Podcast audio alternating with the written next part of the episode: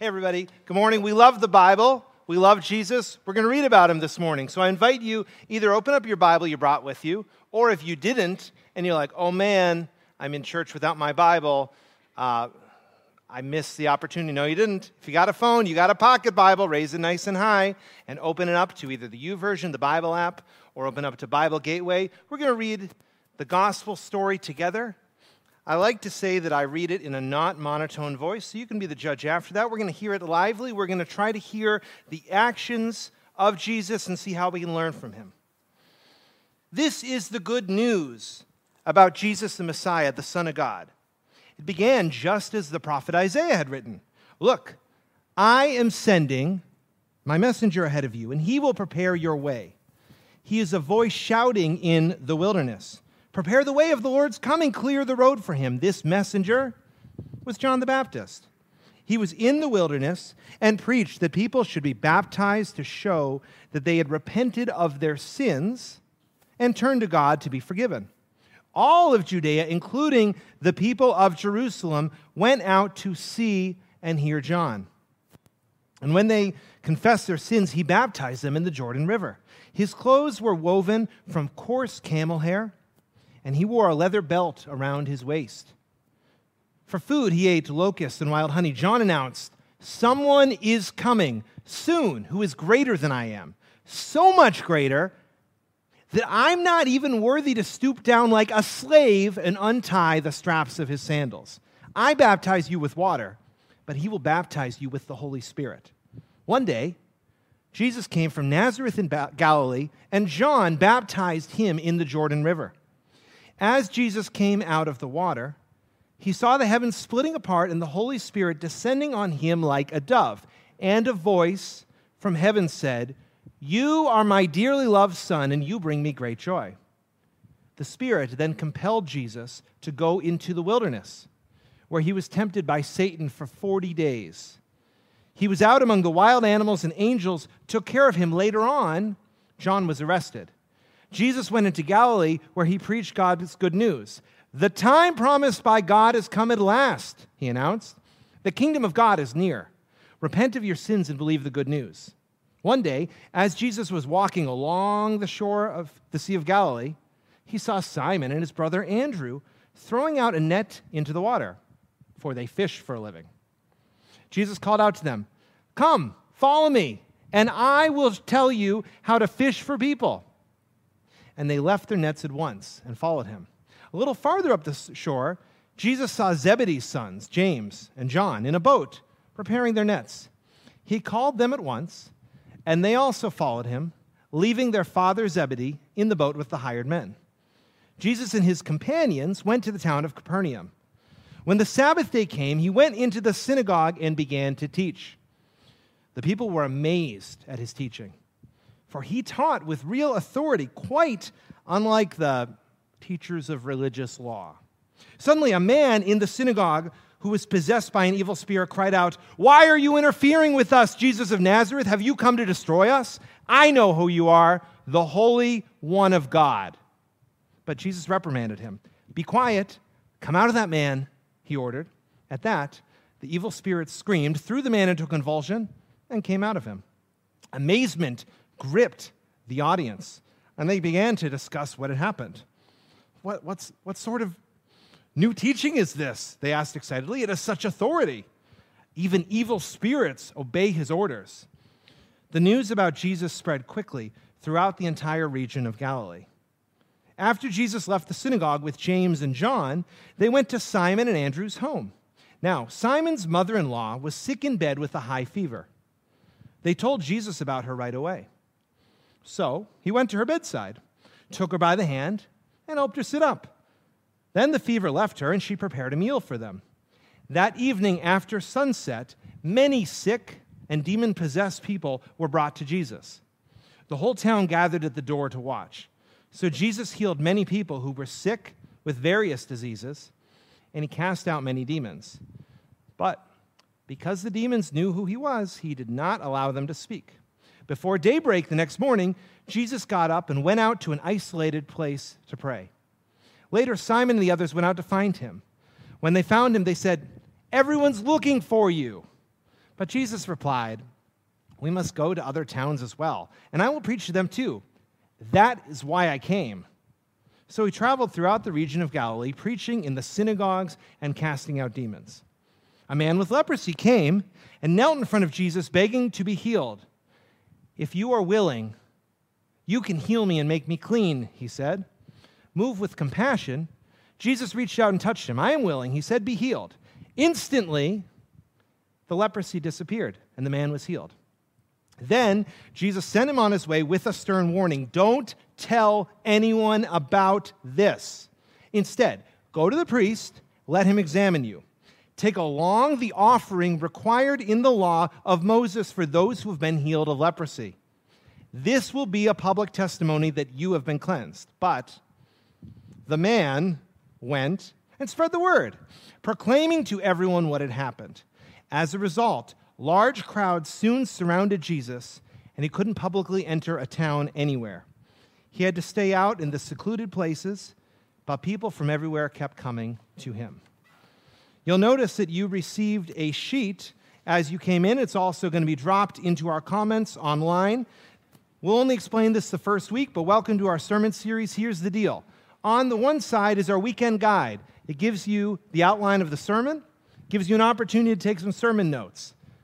Note takers are world changers. On the back, put this on your fridge. If you say, hey, I've never encountered the gospel before, I don't get any of this, I'm so glad you're here. That's amazing. And so here's three things about the text. We'll do that every week. If you know nothing about it, you'll immediately know three things. Then, for our advanced friends, there's a verse by verse that's going to take you right through. You're now going to be a Gospel Mark expert. Then there's an opportunity to reflect, have quiet time, questions for study and discussion. There's a reading plan Monday through Friday. That's going to be part of our encouraging words, too. We'll send that out. Put this on your fridge. And we're so glad you can join us for our sermon series starting this fall. Maybe this is a me getting old thing, but as I get old, I'm old, right? Hey, this is my Jesus year. I just turned 33, so I feel very old. Anybody, anybody, anybody looking back on their Jesus year and saying, I miss that. I didn't know that was a Jesus year. What are you even talking about? So, something about when I've gotten old, here's what I've noticed. I drive my car and I notice things that have always been there and I've never seen before. Anybody have this experience? There's literally this big, beautiful house on the way to my house in Carver that I drive by and it's beautiful wraparound porch, amazing. It's been there for years. I noticed it last week. Why do I say that? because freshman orientation of college, that was a long time ago. Who remembers those days? Freshman orientation of college, what a fun time. That was so great. You know what I noticed there for the first time that always existed?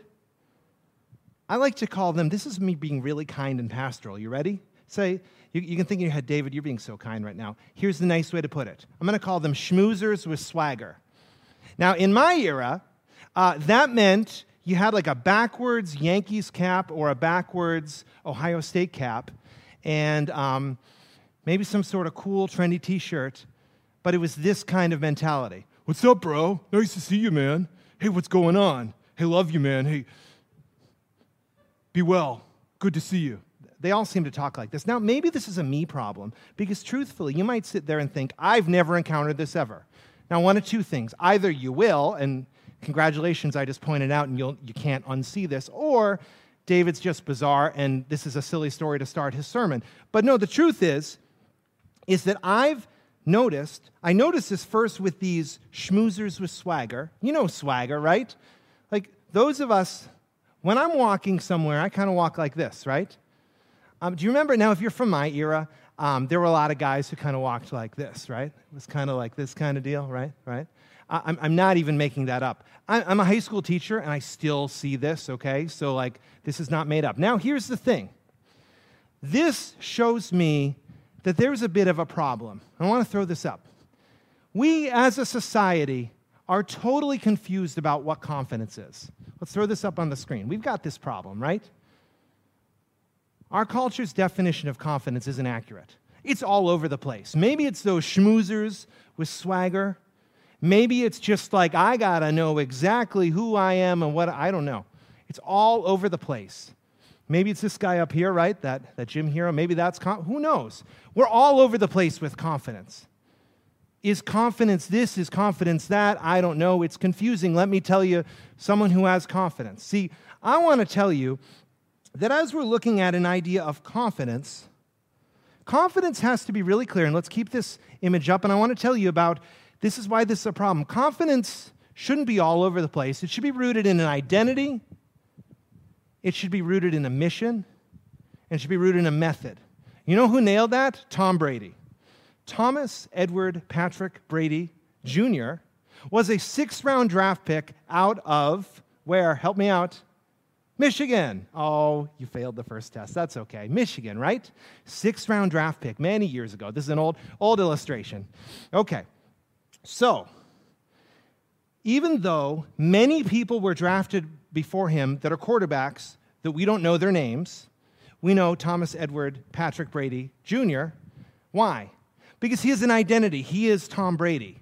Now, at the time, only Tom Brady knew he was Tom Brady, but he had a very clear identity. He had a very clear mission. What is his mission? To be the greatest winner, probably in the history of at least football, maybe sports. That's debatable, right? That's his identity. And what was his method? Now we joke about the TB12 method. We're like, avocado ice cream, what is that? Or we say, cutting out tomatoes, that's bizarre. Or his whole thing where he doesn't lift weights. He's not like that guy. And he does all this flexibility stuff. We make fun of it.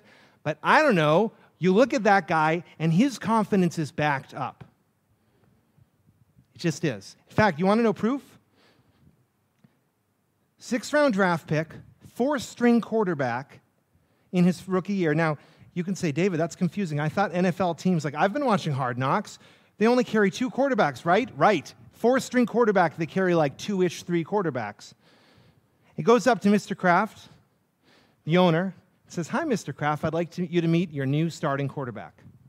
Now, you can look at that. At the time, they probably thought he was one of those schmoozers with swagger. Oh, this guy is going to be cut at the end of training camp. What is he talking about? But he backed it up with an identity, with a mission, with a method. Who is Jesus? Each week, you heard the entire gospel reading of Mark 1. Who is Jesus? He's confident. We encounter someone who backs up everything. We encounter somebody who is the real deal, who does have an identity. We'll see what this identity is. You heard about it. At his baptism, we hear, You're dearly loved by God, and you bring me great joy, the voice says. He's got a clear mission. Son of Man came to seek and save the lost. It's very, very clear his mission is people, and his method is not just sitting there and creating this great speaking gig where thousands of people are going to think he's awesome, but he says, No, we got to that's great that we're building a good thing here. We got to go out into other towns as well. We got to get out there. He shows us true confidence. Let's break down the chapter real quick. If when I was reading it you were lost, I'm going to throw up a text wall. Too long, didn't read, but here we go. Okay? Jesus' coming was predicted. It was prepared for, predicted by Isaiah and others, prepared for by John the Baptist, then baptized by John the Baptist, called dearly loved son by God. He endured temptation by himself 40 days in the wilderness, only angels ministered to him at the end. Passed the test, begins his ministry, and immediately says, Follow me. And people do. They drop everything. Waltzes into a synagogue. He doesn't go into his home church, he walks into a random one and he starts teaching with authority. Deals with a this is a nice way of saying the demon possessed guy, a disruptive crowd member without getting defensive. He heals people who need his care and healing and his love. He travels around confidently rather than setting up shop in one comfy place and being like, I've got the life. This is so great. Oh man, looks like I made it. Barry Manilow, right? Okay. So, Oh, don't worry, we're going to do all sorts of cultural stuff. There's your 1970s one. Most of them are not 70s. He's unfazed by a contagious leper, a, a person with like the most fear inducing illness in the ancient world. He's like, oh, I have compassion for you because I'm Jesus. I have an identity, I have a mission, I have a method, okay? He heals that leper and he doesn't do his own thing. He follows the law of Moses. And then course, Jesus kind of becomes I'm a sensation, Tommy the Who, there's your other 70s one. I'm a big sensation. So what does he do? He has to go out into the secluded areas and temporarily is in, conclu- in seclusion. Okay. So that's who Jesus is. Jesus is confident. And we as a culture, we already said that we're all over the place with confidence, right? And maybe it's this, maybe it's that, maybe it's schmoozing, maybe it's, I'm so confused. Okay, but here's the deal. I'm calling this message Jesus swagger because I want to tell you that the true kind of confidence each of us should have as disciples and followers of Jesus, and if I've lost you, I'm so glad you're here. Let's talk about that. We'll get into that, we'll break that down. If you want to have confidence, it's not about schmoozing. It's not about, what's up, bro? It's about the substance, that identity. It's about that mission. It's about that method. And here's our big idea. If we get nothing else, write this down Jesus swagger means that I can do all things through Christ. Yes, I just plagiarized the Apostle Paul. Write that down. Write it on your hand. Write it on your phone. Write it on your friend's forehead, whatever you want. Grab a Sharpie. Anyone who does that, you have a get out of jail free pass. I will personally not anyone let anyone press charges on you for writing it on your friend's forehead on that one thing because Jesus swagger means I can do all things through Christ. And that starts with identity. We're going to look back in this text. And I want us to see very clearly because here's something we need to know we are followers of Jesus. That means that it's not that we're going to turn into Jesus. We want to imitate him. We want to, I said, I jokingly said, I plagiarized the Apostle Paul. Let's plagiarize Jesus. Let's take his life and let's steal it for ourselves. Let's act like him and let's fool people right? Well, how great would it be if we started fooling people and they didn't see David walking in the room? They're like, oh, I think that's Jesus. No, it's not. But that's how we want to live with that Jesus swagger. I can do all things with Christ. We want to learn from him, imitate him. And there's going to be things in the text that we can look at. There's something called descriptive text and prescriptive text. Descriptive describes or tells about something that happened, prescriptive prescribes or says you should do this. Jesus' life is both descriptive, it tells what he did, how he was like, and it is prescriptive, it shows us how we can live. It is both. We can live with that Jesus swagger. It starts with identity. We're going to jump to verse 11. Our identity's got to start with this idea, it comes directly out of the text I am dearly loved and bring God joy. So, we've got this baptism happening. It's very early on. It's the first thing. You'll notice that this gospel story does not start with Christmas. There is no nativity scene, there are no shepherds. There are no wise men, by the way, they don't come till two years later in the house. Sorry to destroy every Christmas card ever. Doesn't start with that. What does it start with? Starts with this. This is the first thing we hear about Jesus. A voice from heaven said, you are my dearly loved son, and you bring me great joy. Now, the Bible's not originally written in English. If anyone thought that, I'm so sorry I spoiled your bubble, or you just learned something. Now you can tell your friends, hey, guess what? The Bible's not originally written in English. New Testament's written in Greek. The Greek word here for dearly loved, I'm not going to butcher the word, I'll just tell you what it means. It means cherished above all others. Now, this is a hard concept to get, so I'm going to illustrate it. I've got a little, almost three year old. I'm going to illustrate it with a uh, toddler and stuffed animals. Come with me on this ride for a minute. Okay, so any, anybody have a girl or ever had a girl live in your house? We all share in that pain. No, it's wonderful. It's wonderful. Being a girl dad is so great. Okay. Little girls have this ability to infest our house with stuffed animals. Anybody hear me? If you want to come to my house afterwards and grab a couple, I've got like, my wife's not in here, over 100. It's, it's ridiculous. We have homemade stuffed animals. We have stuffed animals from overseas. We have giant teddy. Someone, someone should have talked me out when I thought it was a good idea for Christmas to get my daughter a giant uh, teddy bear that's also a dog called Teddy Dog. And then why did I, the next year for my son, get him a giant teddy bear? So we're just, we're infested, okay? But one day I was trying to solve this. So my wife and I were clever. We saw this Snoopy that was kind of random, and, and we we're like, we don't know where it came from. So we, we put it in a bag, and there's a collection bin out there, and we were going to take it and donate it and give the church a little money. And you know who found us out? My daughter. My toddler, Ruby. You know what she said? That's Snoopy.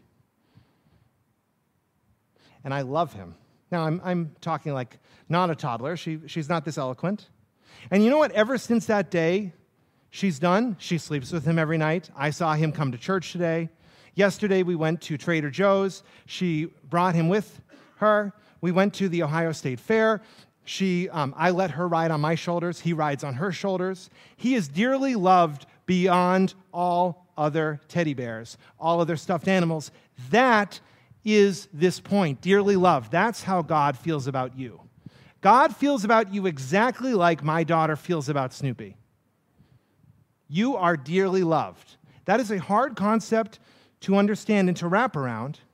And if you get nothing else, you know, honestly, some of us today might not feel that way at all. And you'll be like, David, are you kidding? I have this that I did and this, and people judge me for this, and I judge me for this. Of course, I'm not dearly, that person's dearly loved, I'm not. Well, we can pause. And if there's anybody in that situation, this is all you need to hear. You're dearly loved. God feels about you more than Ruby, my daughter, feels about Snoopy. And bring God great joy is easier, right? We've all experienced great joy. Anybody, anybody think back to a moment where you had a lot of joy? Not work, right? Because why does the great resignation keep happening? Because we don't experience great joy in our workplace. And we look at this and we're like, oh, my job might as well look somewhere else. I still haven't found what I'm looking for. Well, no, God has found exactly what He's looking for. He's looking for you. You bring Him great joy. And so we got to start with this identity. If you want to have confidence, if you want to have Jesus swagger, we have to start with the identity that I am what? I'm dearly loved. I bring God joy. Not somebody else, not my friend, me. Uh, them too, but I'm just saying, like, me. We have to start with that. Real confidence will come out of there. We see those schmoozers and their identity, maybe it's all over the place. It's kind of like I have this funny thing with music shirts. If you wear a shirt for a band, I expect you to be able to name at least 10 songs by that band. If you wear a Metallica shirt, I'm going to say, oh, what's your favorite Metallica album? What, what songs do you like? If you cannot name 10 tracks, you probably shouldn't wear the shirt. I'm serious. Think about that. Let that sink in. Our identity matters. Our identity's got to be rooted in this. This is straight from the Bible, this is biblical. It's not me telling you this, it's God telling Jesus this, and it applies to us too. I am dearly loved. I bring God joy. So here is the application. Ready? Write this down, think about it. If you do not know this, if you do not believe this, take time today, pray about it. Call up a Christian friend and say, hey, I don't get it. Talk to your spouse, say, hey, I don't get it. Talk to your kid, talk to your parents. Talk to one of your pastors, a small group leader. Come to a small group this week. We've got a whole bunch of small groups. We want you to come to a small group. We'll talk to you about this. Well, I'm small group leader's going to be mad. If you don't know this and you come and you want to talk about this, we're going to make time to talk about this this week because we got to know this. We got to know where identity comes from. It starts with I am dearly loved and I bring God joy. Full stop, end of story. We got to know it. I invite you, consider that today book of Ephesians says, I'm chosen, not forsaken. Read Ephesians 1 and 2. It's going to tell everything that God feels about you, not just this statement, so much more. You're beloved, you're chosen, you matter, you have worth. All right, so Jesus swagger starts there. But then we got to do something with it, right? Like if I got that Metallica t shirt and I know Metallica and I've gotten my identity as a Metallica fan, first four albums, right? the, the, the big four. Black Album was terrible. Everything in the 90s was embarrassing. Everything after that didn't even happen. Uh, but I, did, I, I do like the, the documentary, Some Kind of Monster. That's a pretty good rock documentary. Okay, so, ha ha ha. So, we got to now go somewhere with it, right? We got to go to what's our mission. Look at this. Jesus is very clear what his mission is in this text. We read about it. Look in verse 17. Mission is understanding that confidence is contagious. It's not Jesus swagger, it's not confidence if it just stops there. If other people aren't picking up on it, it's not confidence, it's something else. It's kind of like that thing at the beginning where I'm seeing these people at freshman orientation, and you know what happens? They're like repulsing people like magnets, and I'm just noticing people backing away.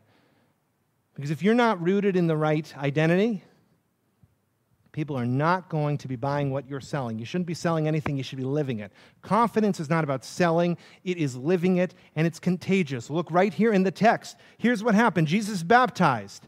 Now he immediately starts his ministry. You'll notice this gospel uses the word immediately all the time. It's action. We see the action of Jesus. Jesus does this and this and this. I outlined the first chapter you could say, hey, I, I, only think that that much stuff happens in the entire gospel. No, that's one chapter. We're only going to look at 12 this fall. A lot happens. Look what happens here. Jesus goes up to a bunch of people on boats. Jesus called out to them, Come, follow me, and I will show you how to fish for people. And they left their nets at once and followed him. He faced the litmus test, right? Was he going to be someone that people followed? or that people liked sometimes hearing.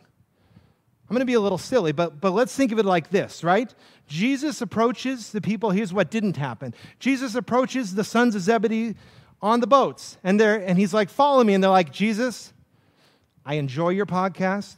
I'm willing to listen a little bit. I'm going to download Spotify right now. Not necessarily sure if it unseats Rogan for me, but like, okay, I, I, I'm into it, but I'm not ready to let go of everything. So I'm going to keep listening. You just keep going, and we'll see where at, we're at in a year.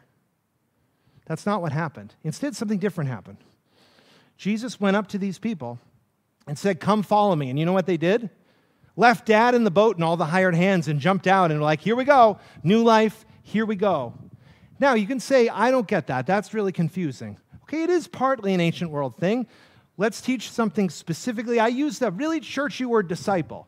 You might have heard that before and been like, ah, this preacher has literally used a church word. This is so annoying. It's so lame. Why am I in church today? I don't want to be in church today. He's using church words at me. Anybody feel that way? Okay. Disciple is a follower, it's an ancient world term for disciples of rabbis. The rabbis were the Jewish teachers. Now, any Hard Knocks fans, it all comes back to football today. I'm wearing my jersey loud and proud if you love Dan Campbell and everything going on in Hard Knocks this year. Thank you so much. I see those hands. Now, in Hard Knocks, if you don't know what that is, that's training camp with a football team. It's the Detroit Lions, the perpetual losers of the NFL this year. It's been so entertaining, almost as good as the New York Jets one from like 12 years ago. Now, in Hard Knocks, you have this thing where you start out with a whole bunch of guys 80 man roster, and you got to get down to 53. You got to make cuts. So the final episode is coming out this Tuesday, and we're excited because we know that people are going to get cut from the team and we're going to watch it unfold. We're going to feel so bad and we wish they could stay. That's kind of like what the ancient world discipleship process was for rabbis. A rabbi would come and all the young boys would start learning. And then you know what would happen? There'd be a test and a bunch of people would fail, and they'd all get cut, sent back to their parents, go be a carpenter, go be a fisherman, go do your thing. Then a couple years had passed, and they'd be like, Oh, I'm, I'm almost making it. I'm going to be a rabbi. This guy's so cool. I'm going to be his disciple. I'm so excited to learn. I'm going to learn from the dust of the rabbi. It's going to be amazing. It's going to be wonderful. And then what happened? More cuts. Didn't make the grade. You failed. Go back, live with your family, take up your parents' profession. A couple more years happen. And this keeps happening over and over and over till it's not a 53 man roster, it's just a small handful of disciples. And those disciples, still only a few of them ever make it to become a rabbi. Jesus did not approach those people and say, Come follow me. He approached a bunch of rejects it's like building a football team with all the guys cut in this next, next episode of Hard Knocks. It's like, no, I'm going to build my football team with all the rejects, with all the people who were cut, and they followed. And they were like, wow, someone sees me. I am a beloved child of God. I do bring God joy. Doesn't matter if I was a reject in the past. Yeah, Jesus, I'll follow you. It's kind of like coaching trees. We judge coaches not only if you have a lot of wins and championships, whether it's football, baseball, they're not coaches in that right there, managers, basketball. A coaching tree is basically hey, this coach mentored this coach and they became great too. You know who's the greatest football coach ever by coaching tree? It's not Bill Belichick. It's Bill Parcells, the big tuna. Look at his coaching tree, and you're going to be like, wow, amazing. The guy from Alabama, just, just look at his coaching tree. That's one of the ways we understand a truly great coach makes more truly great coaches. Star Wars is like that too. You're like, what? How is Star Wars like that, David? Let me tell you. In my life, I'm going to say the most controversial thing of this morning. Who likes Star Wars? Raise your hand up high, let us know, I'm going to offend you. Ready? I sat during The Last Jedi. I'm going to be so offensive. This is the most offensive thing I'm going to say all day. I sat in The Last Jedi, and remember Happy Days where Fonz jumps the shark? Anybody remember that? Well, that's a famous thing. It means basically the plot line shouldn't have happened and it was dumb and fans left. That's how I felt with Last Jedi. And I had an epiphany. I had this moment where I realized okay, Star Wars overall is kind of lame. I like the first movie. It's not A New Hope, it's Star Wars. I like The Empire Strikes Back. I ignore everything else. Okay? So let's go to the original Star Wars. I'm going to reframe that story for you real quick. That is the story of a person with confidence, Han Solo, mentoring a farmer in a desert. That's confusing. A farmer in a desert named Luke Skywalker. And by the end of that movie, Luke goes from being all unsure of himself to getting into the turret and to blowing up the TIE fighters and laughing and high fiving Han Solo and being a hero. Because confidence, true confidence, is contagious. And here is my challenge for each of us. So if we say we follow Jesus, if we say, yeah, I've got a, you're going to have questions. You notice there's a handout I gave you. On one side, it's got a, a week's guide, on the other side, it's take home. There's a question that says, When was that moment in your life? I'm paraphrasing my own words, but when was that moment in your life that you felt Jesus say, Come follow me, and you said yes? Now, if you haven't had that moment, I'm so glad you're here. But okay, come follow me doesn't just mean come follow me and hey, we're now in for the good life, life's going to be easy and all good, here we go. Come follow me means I'm a disciple of Jesus and the expectation is I help make more disciples of Jesus. I mentor people. Disciples, by definition, make more disciples. Remember how I told you about all the guys who didn't make the cut? The couple who did become a rabbi were expected to make more disciples. We are all, if we said yes to Jesus, we are all disciples of Jesus. We have the opportunity, the obligation, the challenge, the mission that the Son of Man, it says, Son of Man is Jesus, came to seek and save the lost. The people are the mission. The confidence is contagious. So I invite you, there are people in your workplace who it's not that you want to take that sheet that I gave you. Look, this is what not to do. Here's the sheet I gave you. You don't want to make it into a little object and walk over and say, hey, coworker, you're really annoying. But if you had Jesus in your life, I would be less annoyed by you. In fact, if you say the sinner's prayer right now and go to church with me, I'm actually not going to hate my job anymore. That's not what discipleship is. We don't bang our coworkers over the head with the Bible or with our take home sheet.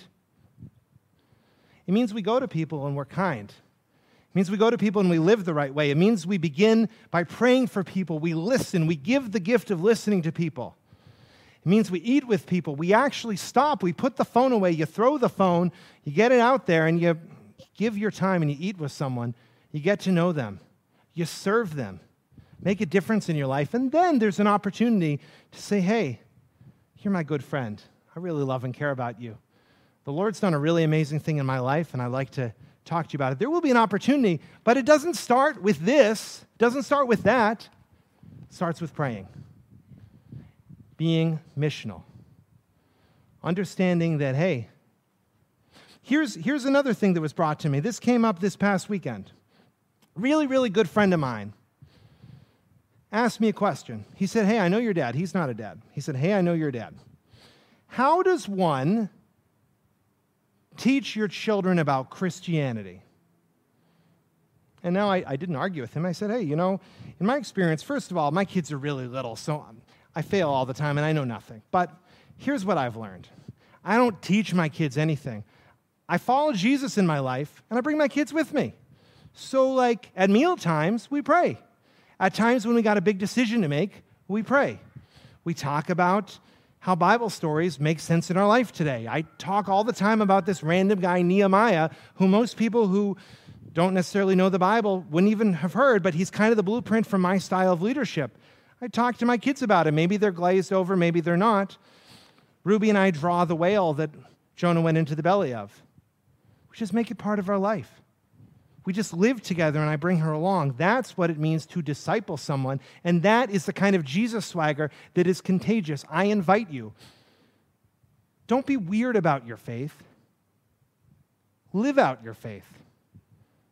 Don't like be like, hey kids, I came home from church and I've realized that we need to talk about Jesus more. That's bizarre. Don't do that. You know what you can do? Just talk about the role faith has in your life. Pray with your family, pray with your children. If your coworker is going through something difficult, don't go over and be like, "Yeah, you need Jesus." Just say, "Hey, can I pray for you?" Because then after that mission that takes us to our final and here's how I want to really cap it off. takes us to this idea of method. If confidence starts with an identity, right? We talked about Tom Brady's confidence. We looked at various confidence. Real confidence is not this obnoxious schmoozing swagger thing. Jesus' swagger is understanding, knowing, owning my identity, living out this mission. And then there is a method. There's a method. Jesus makes it clear. Look at verse 37. They said, Everyone is looking for you. I'm going to add a little commentary. Jesus, you made it. Jesus, you have passed the test. They all think you're awesome. We're going to build a really huge movement. We're going to pack the house.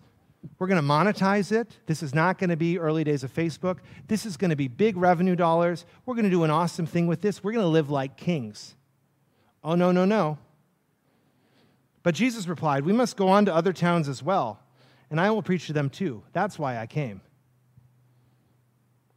Confidence isn't confidence if you just sit on it. Then it's comfort or it's convenience. If I really grow as a leader and come into my own, and then I just stay put. The challenge is is that that's not confidence, that's comfort. I know it's confident when it travels and I still have it. We know that Jesus is confident because he didn't go into his home church. He doesn't walk into the Nazareth synagogue and teach with authority. He walks into a random synagogue and teaches with authority. Confidence, rooted in an identity, missional, showing this method, it travels really well because it's not about, look at me, I'm the man.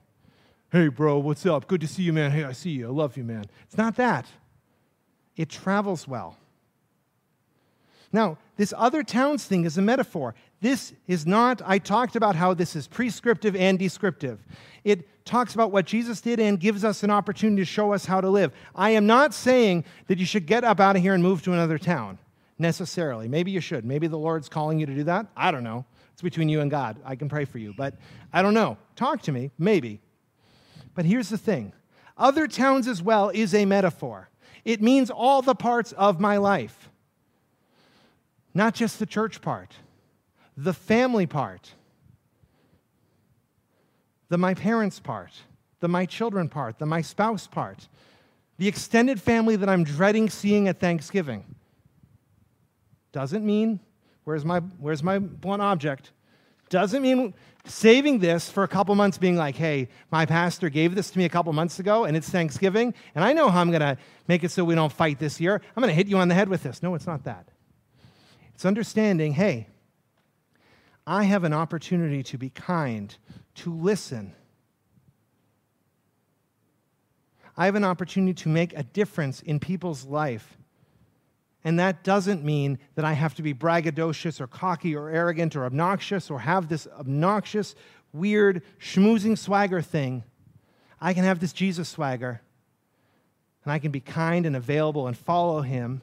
And he's going to put people and opportunities in my life in the various parts when I go to other towns as well. When I go to my workplace and don't just think, I don't like my job right now and I don't want to be here. Does anyone have that feeling? Instead of just looking and being like, I want to scream and leave, the Michael Scott office involuntary screaming. Anyone know that feeling? Where he just goes into his office and goes, ah. Anybody ever feel like that at work? Instead of feeling that, we can say, hey, wow, I have been put here by God. God is in control. I have the opportunity to now, from this point, make a difference for Jesus. I have an opportunity to live out my life with the right kind of confidence, with Jesus' swagger here.